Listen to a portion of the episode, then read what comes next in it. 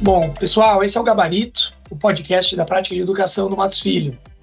Quem se lembra dos cursinhos pré-vestibular, sabe, se lembra que o propósito aí do Gabarito é desafiar os professores a antecipar respostas para algumas questões mais difíceis, tentando oferecer a preparação possível para os exames e antecipar algumas dúvidas, né, e algumas, algumas curiosidades. E é algo assim que a gente quer construir aqui tentar resolver questões jurídicas que orientam a pauta do setor de educação antes que tenha uma resposta definitiva sobre elas, na expectativa de delinear tendências e contribuir para os debates em curso no país, sempre com a ajuda de especialistas em cada tema.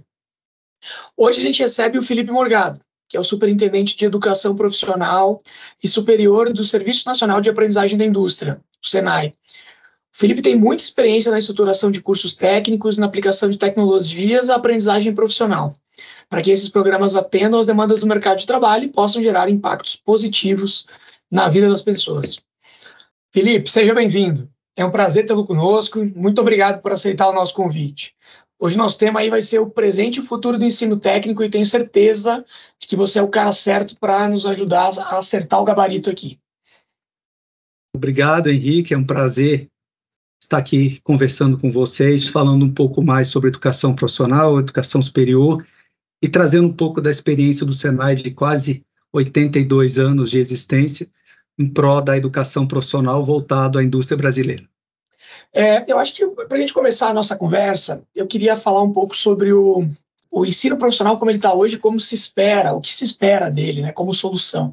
Muito tem se falado sobre isso. Né? Então, é, o ensino profissional ele é, como a gente sabe, né, um modelo de aprendizagem com foco no desenvolvimento de competências e habilidades técnicas para suprir a demanda do mercado de trabalho. É nessa linha que vem a definição dele na LDB e como ele é implantado. Né? E por essa razão, é, investir na ampliação de ensino técnico aqui no Brasil tem sido apontada como uma escolha inteligente é, em alguns debates, né? sobretudo para reduzir os alarmantes índices de evasão escolar que a gente tem enfrentado, que são realmente assustadores aí, né? Beirando 40% do básico, 30% no superior, aí, claro, a, depender de se a gente está falando de escola pública ou privada, né, instituição de ensino superior pública ou privada, eles são assustadoramente altos. Né? Mas também para prevenir desigualdades econômicas e reduzi-las, para melhorar a empregabilidade e contribuindo para solucionar um problema social, Felipe, aí de cerca de 12 milhões e meio de jovens do grupo chamado NEM, né, que nem estudam e nem trabalham. Então, nesse cenário, avançar com o ensino profissional ele parece uma escolha meio óbvia, né? E tá no debate do novo ensino médio, tá no debate das reformas de ensino superior, mas se é tão óbvio assim, por que não avança? Bom, eu acho que antes da gente trazer esse aspecto da, da educação profissional eu acho que tem que ter uma reflexão é, do que é, se espera para o futuro do trabalho. É, porque se discutir educação profissional, se discutir curso técnico, se discutir a formação para o mundo do trabalho, ela tem que ser sempre muito orientada à demanda. E existem alguns consensos atualmente nas, nas últimas pesquisas. Né? O primeiro consenso é que a, o futuro do trabalho está incerto. Se a gente olhar o, dois últimos relatórios do World Economic Forum, que consulta as empresas no mundo inteiro para identificar quais são as mudanças no futuro do trabalho, no trabalho do futuro, no The Future of the Jobs, e comparar 2020, um relatório que em 2020 projetava para 2025 que 47% dos, da força de trabalho seria automatizada, né? E agora em 23 projeta para 27, que é apenas 42, ele traz, ué, o nível de automação aparentemente reduziu. Só que na contramão disso, traz no relatório de, de 2020, projetando para 2025, um saldo positivo de vagas de emprego no mundo de 12 milhões. Já esse ano projeta para 27 um saldo negativo de 14 milhões. Ué, Felipe, se automatizou menos, como que vai reduzir o número de novas, vagas, novas oportunidades no mercado de trabalho? Não é um contraponto? Então, existe uma incerteza. O que o estudo aponta que a indústria, é, é, é, o processo industrial exige mais tecnologia, a automação não é tão simples assim. Já em áreas de serviço, principalmente aquelas atividades administrativas e rotineiras, elas estão sendo mais automatizadas e, por isso, da queda de, de projeção de vagas de emprego. Esse é um consenso, é incerto. Segundo ponto, a gente tem que analisar, indo para responder a sua pergunta, como os países desenvolvidos estão atuando para enfrentar esse desafio. E aí, olhando o último relatório da OCDE, que traz um, um, um caderno específico para a educação profissional, mostra que no mundo inteiro a aposta está sendo em cursos técnicos, a aposta está sendo em cursos superiores, vocacionais, que talvez numa linguagem no Brasil, tecnólogo. Então, é, é, uma tendência mundial. E aí, poxa, se o mundo todo está apostando, está ampliando, por que que no Brasil é, isso não está avançando tanto? E aí eu trago que o, o Brasil tem indicadores ruins, 9% dos, dos estudantes é, durante o ensino médio fizeram educação profissional em 2019, em 2021 isso foi para 11%. Isso é muito baixo.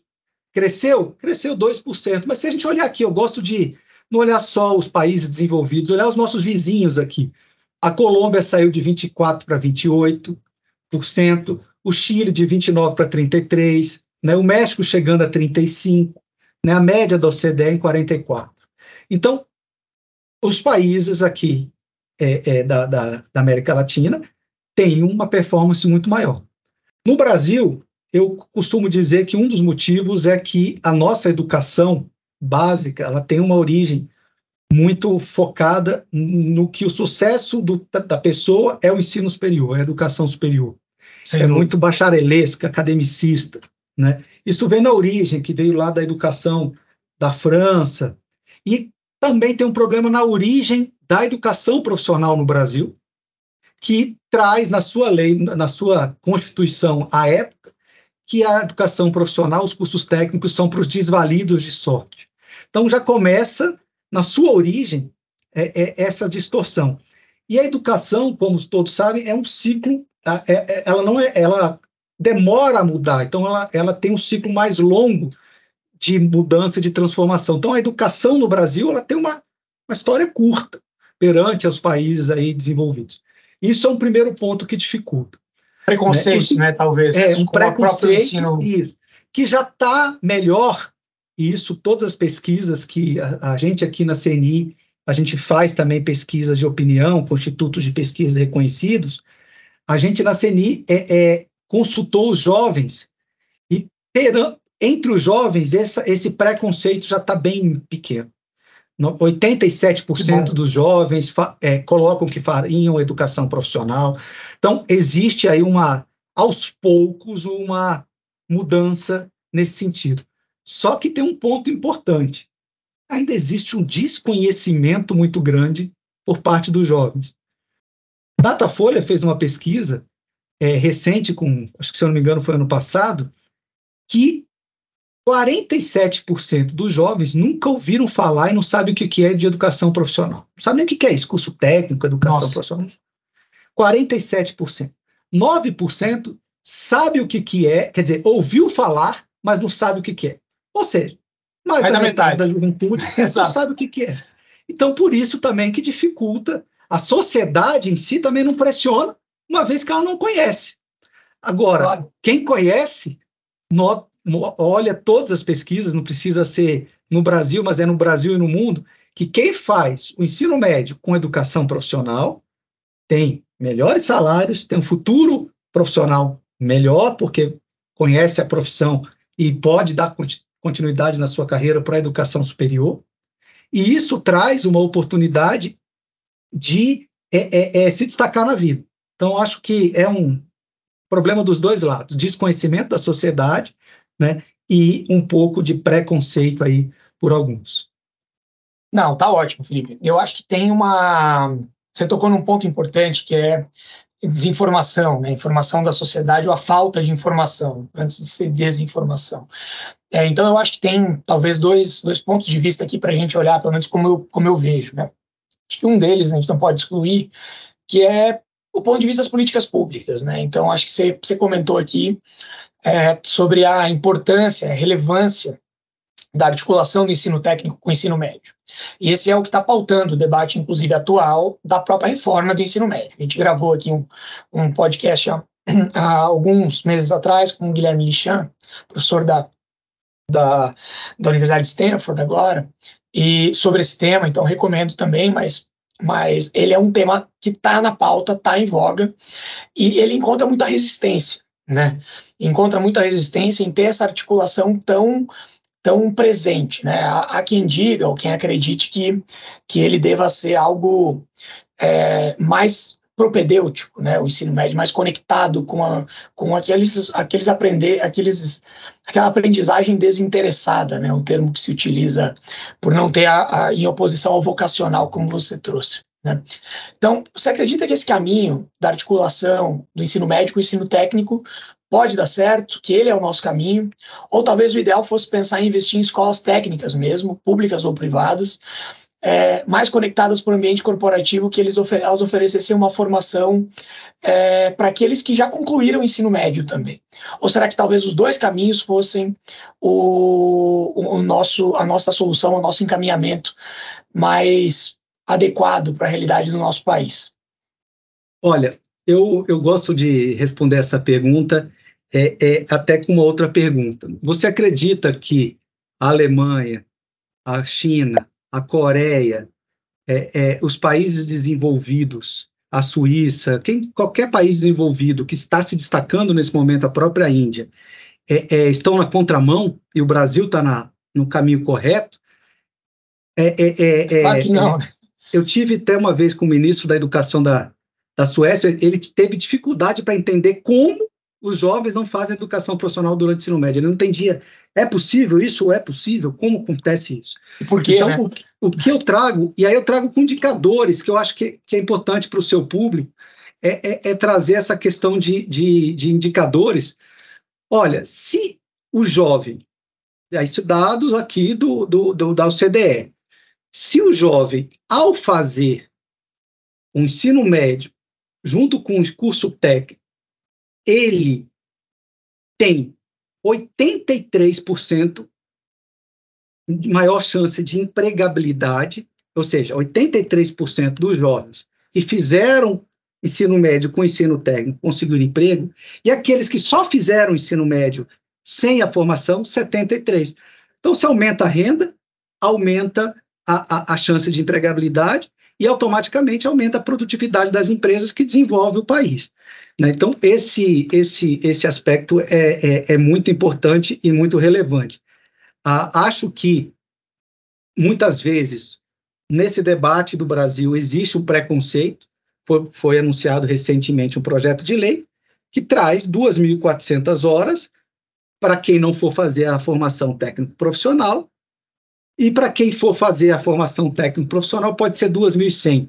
Então, você está me dizendo que um estudante que é, é, fez um curso técnico, ele tem menos direito de desenvolver as competências básicas para todos, que é a formação geral? Na essência, já existe uma discriminação. Sem dúvida. Né? Na essência. Então, eu, eu, eu acredito que é, é o Brasil precisa vencer essa barreira. O, o ensino médio bem ou mal, com qualquer debate que está existindo, a formação técnico profissional, o curso técnico está mantido, isso é uma coisa muito importante. Né? E é, acredito que as empresas, hoje, principalmente devido àquele futuro do trabalho que a gente conversou, que, que tem a ver com profissões de base cognitiva, analítica, interativa, não rotineira, as empresas estão vendo, olha, eu preciso de mais profissionais de nível técnico, eu preciso mais profissionais de ensino superior vocacional. Com isso, elas também estão preocupadas na formação dos trabalhadores desde a educação básica. Eu acho que esse movimento está existindo, as empresas estão buscando ajudar as escolas públicas e o Senai também está muito disposto a ajudar as escolas públicas na implantação do, dos seus cursos técnicos, do, desse ensino médio com cursos técnicos, Hoje a gente está presente em parcerias com 12 é, secretarias estaduais de educação, com mais de 115 mil matrículas de estudantes de escolas públicas, onde o Senai está ajudando a escola pública a fazer a formação técnico-profissional. Mas construir a matrícula da escola, a escola pública, construir currículo, nós temos materiais didáticos, né? a indústria brasileira é muito diversificada. Estou falando aí de mais de 1.300 cursos é, que o Senai tem só para a parte industrial. Então, isso faz com que a gente está. É, essa expertise do Senai pode ser muito útil para ajudar a essa mudança que o Brasil tanto precisa. Não, não tenho dúvida. O encaminhamento de política pública ele passa, né, tanto por uma questão de informação, quanto por uma questão de ações, né? Eu acho que a gente falou de é, incorporar o ensino médio realmente, é, incorporar o ensino profissional ao ensino médio de maneira efetiva e contar com parceiros aí, como é o caso do Senai, para fazer essa construção no âmbito das escolas públicas. Mas eu queria também é, te provocar para a gente falar um pouco sobre o papel da iniciativa privada, né? Que, que a gente tem, como você já comentou, né? É, a, a, conexão do ensino profissional com a empregabilidade ela é, é brutal. Né? Então, naturalmente, que há uma expectativa, né, até para a gente ter um ensino médio mais bacharelesco, há uma expectativa de que todo mundo vai ter um lugar ao sol no ensino superior e que esse lugar ao sol necessariamente lhe trará uma renda é, muito mais expressiva do que aquela que ele obteria com o ensino profissional. O que nem sempre é verdade, porque no fim das vezes, muitas pessoas que, que concluem o ensino superior não conseguem é, se encaminhar no, na profissão que acabou estudando, investindo muitas vezes, né, porque tomou financiamento, público ou privado, para construir esse, essa formação, formação essa que talvez não vai ser útil ou revertida em renda. Então, isso é um tema, um tema importante. Agora, é, olhando para esse aspecto prático, né, hoje a gente tem é, cerca de, segundo pelo menos o estudo produzido aí pela Confederação Nacional da Indústria, é, o país precisa qualificar né, 9 milhões e meio de pessoas até 2025 para suprir as necessidades produtivas atuais projetadas. Né? É, ou seja, é um contingente muito grande. Né? E a gente não tem muito de onde é, formar esses jovens, porque o nosso ensino médio, como ele está em reforma, ele ainda vai demorar para fazer essa formação. E esperar que isso venha de superior, a gente pode ter desafios. Né? Então, o meu ponto é, é, é acho que a iniciativa privada ela pode ser uma grande parceira para construir esse, essa capacitação para essa mão de obra que o mercado de trabalho tanto precisa. Né? E, e nessa linha, você acha que faz falta ter um marco regulatório um pouco mais amigável e mais organizado para incentivar essa expansão de uma oferta mais ágil e homogênea no Brasil?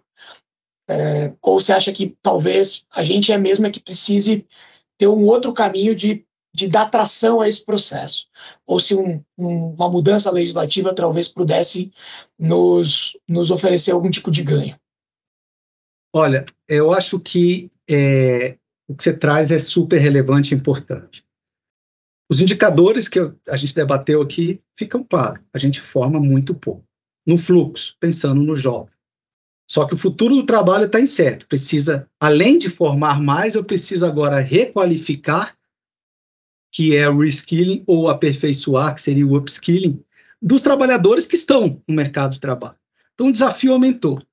Então, não, não adianta só pensar nas escolas públicas, na, no, no que o país dispõe, né? e sim união de esforços. E é nessa linha que o Senai a, a, a criou há uns três anos um marketplace de educação profissional superior, convidando todas as instituições públicas, privadas e empresas também, não necessariamente instituições de educação profissional, para juntos resolvermos esse problema que é a requalificação e aperfeiçoamento da, da mão de obra brasileira, uma vez que exige aí uma formação.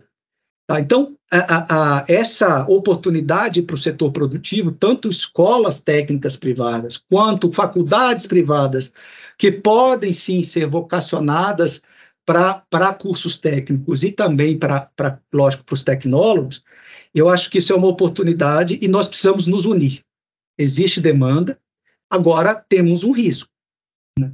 Toda vez que, que vem uma pressão, no Brasil vem uma pressão de formação profissional, a, a gente às vezes esquece de algo que é essencial. Toda política pública de educação, ela tem na sua essência ela ser ofertista para todos. Uhum. Só que a educação profissional ela tem que ser orientada à demanda do setor produtivo.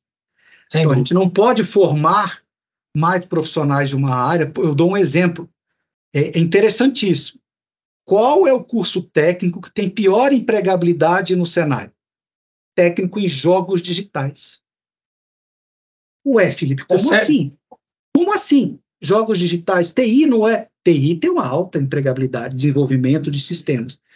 Certo? Então, o que, que a gente tem que entender? Qual é a competência que o mercado está pedindo? Está pedindo programador full stack, está tá pedindo cientista de dados, está pedindo especialista em inteligência artificial.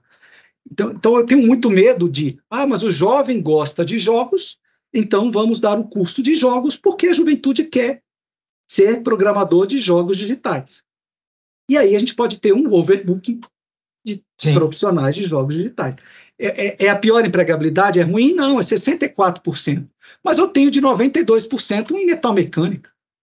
Né? Eu Você tenho vai continuar de 84%. Né? Então, é, é, é, isso que eu trago. Imagine nas áreas que o Senai não atua com, com, com, com escala, administração, é, é, contabilidade, essa, essa, essa, essa área de gestão, aonde essa não tenho dúvida, essa tem, tem excesso de formação. Então é um risco, e aí eu convido as instituições públicas e privadas, principalmente, que estão em, pensando nesse novo negócio, que é, é, é, olhem com esse olhar. A relação candidato vaga em cursos de gestão é péssima e não, não tem, não, não tem uma, uma boa oportunidade de mercado. Agora, se a gente olhar tanto para a área de tecnologia da informação, para a área da saúde, para a área de, de, de, de, automação e mecatrônica, falando aí para a indústria, aí sim você tem uma relação candidato-vaga que vale para o mercado privado a, analisar a necessidade de, de, de atender. Então, acho que essa deve ser a preocupação. E o bom, uma boa oportunidade é que as faculdades elas têm infraestrutura. Claro, claro. E, e todos os, os, dados do censo aí de, de, educação superior traz que a maior parte dos estudantes, 70%, são das vagas, da, da, da, das vagas, não, das matrículas, são de cursos EAD. Então, os prédios, a estrutura física está disponibilizada, está sendo é, é, é, ofertada e a educação profissional, mesmo que ela possa ser feita à distância, ela exige o saber fazer. E esse saber fazer exige uma presencialidade hoje pela legislação no mínimo de 20%. Agora, indo para a sua resposta de marco regulatório.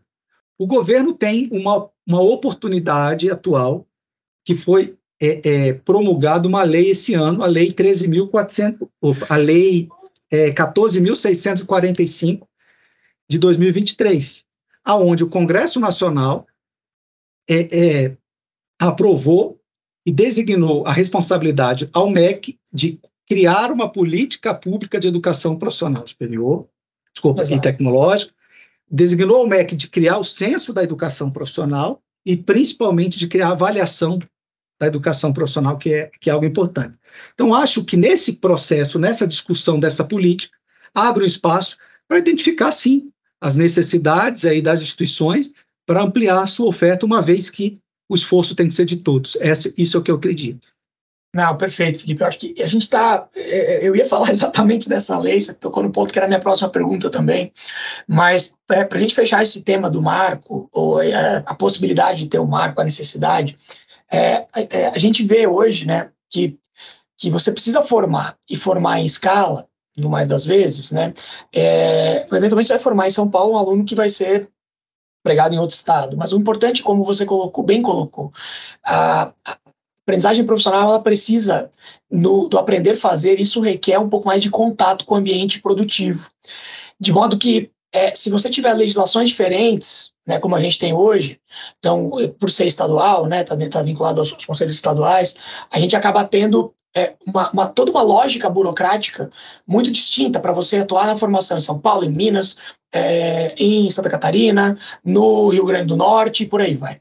Então, talvez fosse bem-vindo realmente uma, uma, uma, uma LDB do ensino técnico, entre aspas, né? um marco regulatório, como a gente tem o decreto 9235 para o superior, talvez um decreto que organizasse um sistema de ensino técnico com competências muito comuns para para todo o território nacional a despeito e procedimentos, sobretudo, né, a despeito de, de haver a competência dos sistemas estaduais. Acho que isso poderia ser bem-vindo. Teve até uma iniciativa dessa conexão né, com, o, com o ensino superior por meio da, da portaria do MEC número 314 de 2022, que permitia essa habilitação das instituições de ensino superior que já têm, já têm cursos é, tecnólogos, né, que elas pudessem é, também ofertar o ensino técnico é, dentro das suas dependências, né, e poucas instituições acabaram tendo essa aderência, até porque é, essa política acabou sendo um pouco descontinuada recentemente, né. Então, talvez seja uma nova, uma outra alternativa que se, que se possa pensar é, para dar vazão a essa necessidade, mesmo sem algum algum marco específico. Né? E por último, acho que a gente tem visto alguns exemplos, você citou é, no comentário anterior, das empresas que têm feito parcerias com as próprias escolas públicas. Né? A gente tem alguns exemplos, tem um exemplo interessante no Nordeste é, de construção desse tipo de, de parceria, muito na linha do que, o, do que o Senai também tem feito. Mas a gente tem visto aqui no, no, no escritório até, alguns clientes nos procurarem perguntando o seguinte, é, eu cheguei a comentar isso com você, é, como que eu faço para eu me tornar uma escola? Né, para eu conseguir, é, de maneira totalmente verticalizada, atender essa demanda. Então veja que há, de um lado, uma intenção do setor produtivo de contribuir ao máximo, ah, e a gente tem o hiato aqui no meio, né, que é instituições de ensino interessadas e alguns problemas que são um pouco legais e um pouco de formação, que eu acho que vocês podem, o Senai tem muito para contribuir. Então, acho que a gente vê um pouco, talvez, essas três saídas do ponto de vista é, legislativo que poderiam ser pensadas. Né? E... Perfeito. Henrique, é interessante essa sua, essa sua colocação. Recentemente, a gente fez uma pesquisa com as empresas para saber de quem é a responsabilidade pela formação profissional, principalmente no ensino médio, em relação a essa, esses cursos técnicos. E 73% das empresas trouxe que é uma responsabilidade coletiva entre o governo e as empresas. E é isso que você está trazendo. O que, que eu, eu acredito? Né? A, a, primeiro que, a, como você colocou, o Senai está dentro de escolas técnicas dentro de várias empresas. Então, a gente está dentro da Volkswagen, está dentro da Mercedes, está dentro da VEG, está dentro da... Tem uma série de empresas em, onde o Senai tem é, é, escolas técnicas dentro. Então, essas empresas que tem interesse em ter a formação de profissionais técnicos, acho que um primeiro passo seria, se for industrial, procurar o Senai, ou se for das outras áreas, procurar os temas. Mas se mesmo assim tem interesse, não, eu quero ser uma escola técnica independente de uma que já existe hoje. Né? Esse processo de credenciamento acontece junto a, a, aos conselhos estaduais de educação, né? E junto às secretarias ali o registro para os conselhos autorizar, credenciar a unidade, autorizar o curso.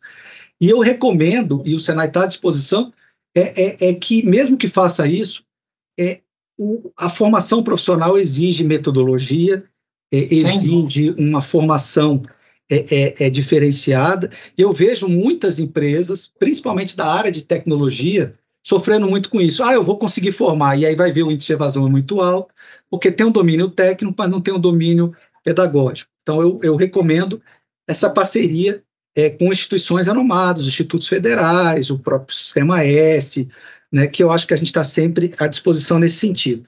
Tem espaço, mas eu, eu acredito que, indo para uma política pública, para responder um pouco até da aprendizagem, os jovens aprendizes das grandes empresas, que essas são grandes empresas que estão te procurando, das grandes empresas, eu acho que as empresas têm que olhar para esses jovens de uma maneira diferente. Olhar para esses jovens com uma formação da nova mão de obra, da nova força de trabalho da empresa. Sem dúvida. E não de uma reposição do que existe hoje, não desmerecendo o que existe hoje.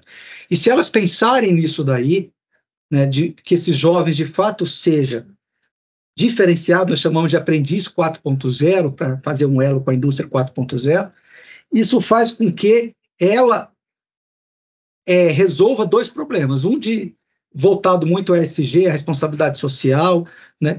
o outro voltado à produtividade e à competitividade dessa indústria. Então, eu recomendo muito olhar para o aprendiz com outro olhar, não, não apenas com o olhar que tem hoje de uma cota ou, ou de alguma assistência social. apenas ajudar as pessoas vulneráveis, mas numa formação mais aprofundada, uma formação técnica ou tecnológica. A lei que a gente estava comentando agora permitiu reconhecer é, é, é, saberes do técnico para o superior. Então, por que não já pensar no engenheiro da indústria, começando no aprendiz? Sem dúvida. Tem muito espaço. 45% da, dos cursos de educação profissional no mundo tem alguma referência, inter, relação com aprendizagem no trabalho. 45%. No Brasil, isso é o jovem que faz aprendizagem são só 400 mil, a gente está falando de 2 milhões de curso técnico, mas a aprendizagem não necessariamente é técnica. No Brasil, esse número não passa de 7%. Então, olha o quanto a gente está perdendo a oportunidade de fazer a melhor formação. Formação numa escola técnica e de aprendizagem junto. A empresa ensina e a escola pública ou privada ensina. Isso faz um elo perfeito aí para um profissional de destaque. E virtuoso para o país, né, em termos de desenvolvimento. Então, acho que para a gente fechar, Felipe, é, eu queria. É, a gente está falando aqui sobre a importância, a gente comentou da importância de construir um bom projeto pedagógico porque é isso que vai fazer uma amarração né, e a conexão entre o trabalho e a empresa de maneira efetiva que o aluno não evada e para que você consiga transformar isso que muitos veem como custo, que é um cumprimento de uma cota, dentro de realmente uma geração de valor. Quando a gente está falando do, do menor aprendiz, por exemplo, mas não só. Né? Quando a gente está falando em, em, em, realmente investir na aprendizagem profissional. É, e aí, na sua opinião, eu queria entender o seguinte, né? Que acho que tem um, um outro podcast para a gente fazer sobre esse assunto, mas eu queria entender que é, é, é isso está sendo revolucionado, né? O nosso, a construção de projetos pedagógicos e as, e as metodologias de aprendizagem é, e até interação professor-aluno nesse aspecto por meio das novas tecnologias e inteligência artificial. Então, eu queria um comentário seu, e aí para a gente deixar até o convite para falar sobre esse assunto especificamente no futuro, sobre Quais têm sido aí dentro do cenário, na sua experiência, os impactos dessa inteligência artificial é, e do desenvolvimento da inteligência artificial generativa, sobretudo, né, para o desenvolvimento do ensino técnico e para a contribuição desses projetos pedagógicos? Como eles conversam com esse novo mundo do trabalho que também é impactado por essas novas tecnologias? Olha, é, essas novas tecnologias só vêm ajudar a educação e principalmente a educação profissional. É, o, o, o, impacto é significativo, mas a gente fica feliz. A, a Unesco acabou de divulgar um relatório analisando o, os programas de transformação digital em instituições de educação profissional no mundo. E o Senai ficou com um nível de maturidade maior no mundo, dessas, desses Parabéns, países. Hein? Desses países que foram avaliados, Índia, é, é, são vários países aí que estão com um desenvolvimento expressivo. Por que, que eu estou te falando isso? Porque é, agora, esse mês, o Senai está inaugurando um, um, um, nós chamamos de um habitat de desenvolvimento de tecnologias educacionais para a educação profissional, aonde a gente tem o objetivo de estimular edtechs, que são as startups de educação, inditechs, que são as startups da indústria, a desenvolver soluções para a formação de profissionais e o Senai, junto com parceiros, o Google está é, é, tá nesse projeto com a gente, a, a, Amazon também, a TOTUS também, a Huawei também. Nesse mês a gente dá início a, a esse pré, essa, esse pré, não, essa estrutura, aonde o Senai se coloca aí como um, um grande hub, habitat de desenvolvimento de edtechs para a educação profissional uma vez que tem muito para educação básica, para educação superior e principalmente para educação corporativa. Isso por quê? Porque o Senai está preocupado em é, é, rapidamente internalizar essas novas tecnologias para melhorar o processo de ensino. Hoje, mais de 50% das matrículas do Senai são à distância. O Senai tem 3 milhões e 800 mil, desculpa, 2 milhões e 800 mil alunos, é, é, é, e esse, esse processo de, de formação sempre tem tecnologia embarcada, sempre tem, no mínimo, inteligência artificial, né? E essas competências transversais, programação, uso de sensores, inteligência artificial, essa, isso é uma, eu costumo dizer que é uma, é uma habilidade que deve ser o DNA do trabalhador da indústria brasileira. Então, a, a, é assim que a gente está atuando e a gente faz o convite para todas as empresas desenvolvermos juntos soluções e desenvolvermos tecnologias. Nosso portfólio hoje de cursos técnicos, 96% da nossa oferta eu consigo fazer é, é, cursos híbridos aí, que são cursos à distância com um percentual de presencialidade. O Senai investiu muito isso desde 2012.